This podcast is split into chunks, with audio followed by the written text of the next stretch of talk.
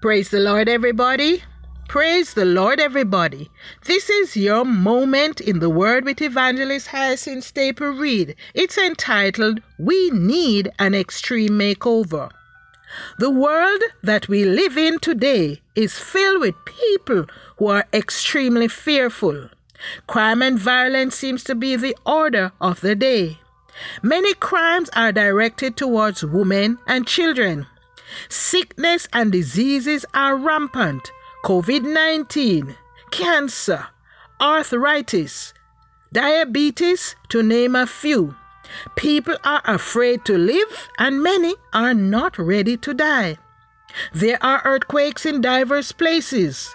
Storms and tornadoes destroy cities and villages. The Bible says, when we see these things, we should look up because our redemption draweth nigh. When we hear look up, we think about Christ's return to earth. We think about leaving this world. However, on examination of our lifestyles, we realize that we cannot go the way we are. We need an extreme makeover. When? Now is the time. Today is the day. In the natural, people do extreme makeovers. They begin with the external.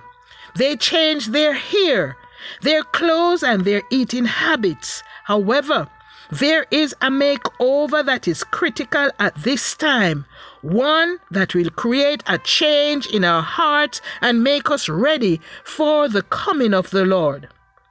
A look at Psalm 51 will give us an idea of what we need to do. This psalm was penned by David after his sin with Bathsheba. Just realize that we are all sinners.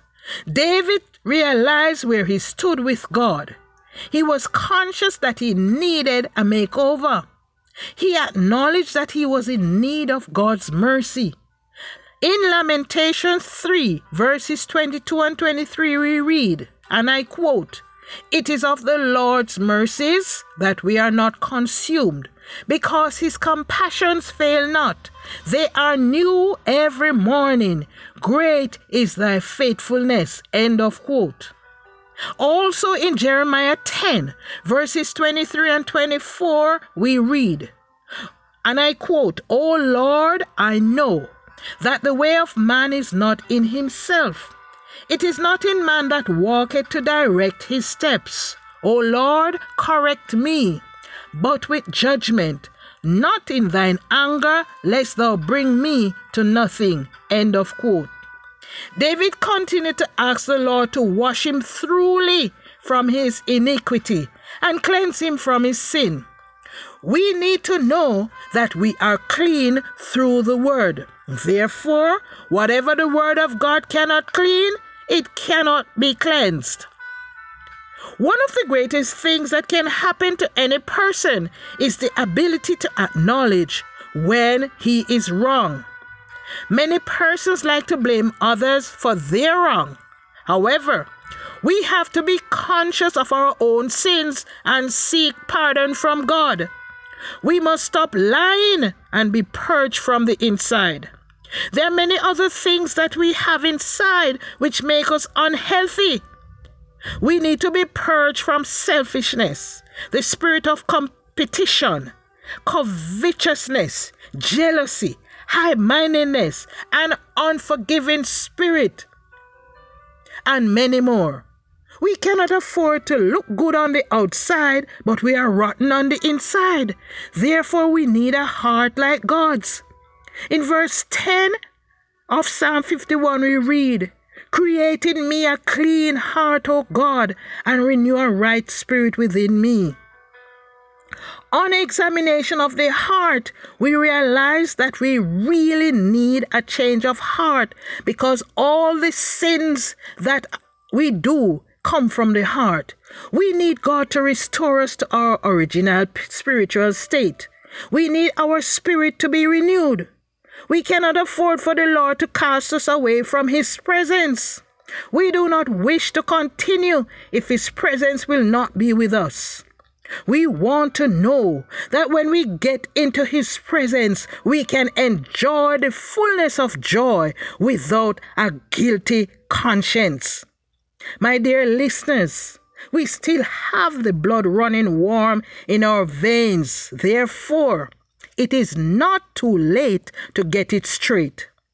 We need the master potter to break us, melt us, mold us, and make us into vessels that He can use. We ask the Lord, Lord, whatever you are doing in this season, don't do it without me. We do not want to be left behind when He returns. Thus, we ask the Lord to wash us over and over again and allow His Spirit to fall afresh on us. Let us ask the Lord today for an extreme makeover. Let us pray. Father in heaven, we present ourselves before you today and ask that you wash us without and within. Hallelujah. Cleanse with fire, Lord, if that must be. No matter how, if only sin die out in us. We want our minds, our spirits, and our bodies to be holy. Therefore, we ask that you reset us. Hallelujah. Creating us clean hearts as we desperately seek that made over that will change us to reflect your image. In Jesus' name we pray. Hallelujah. Thank you, Lord. Hallelujah. Thank you, Jesus. Hallelujah. God bless you. Remember, God can change our hearts. Hallelujah.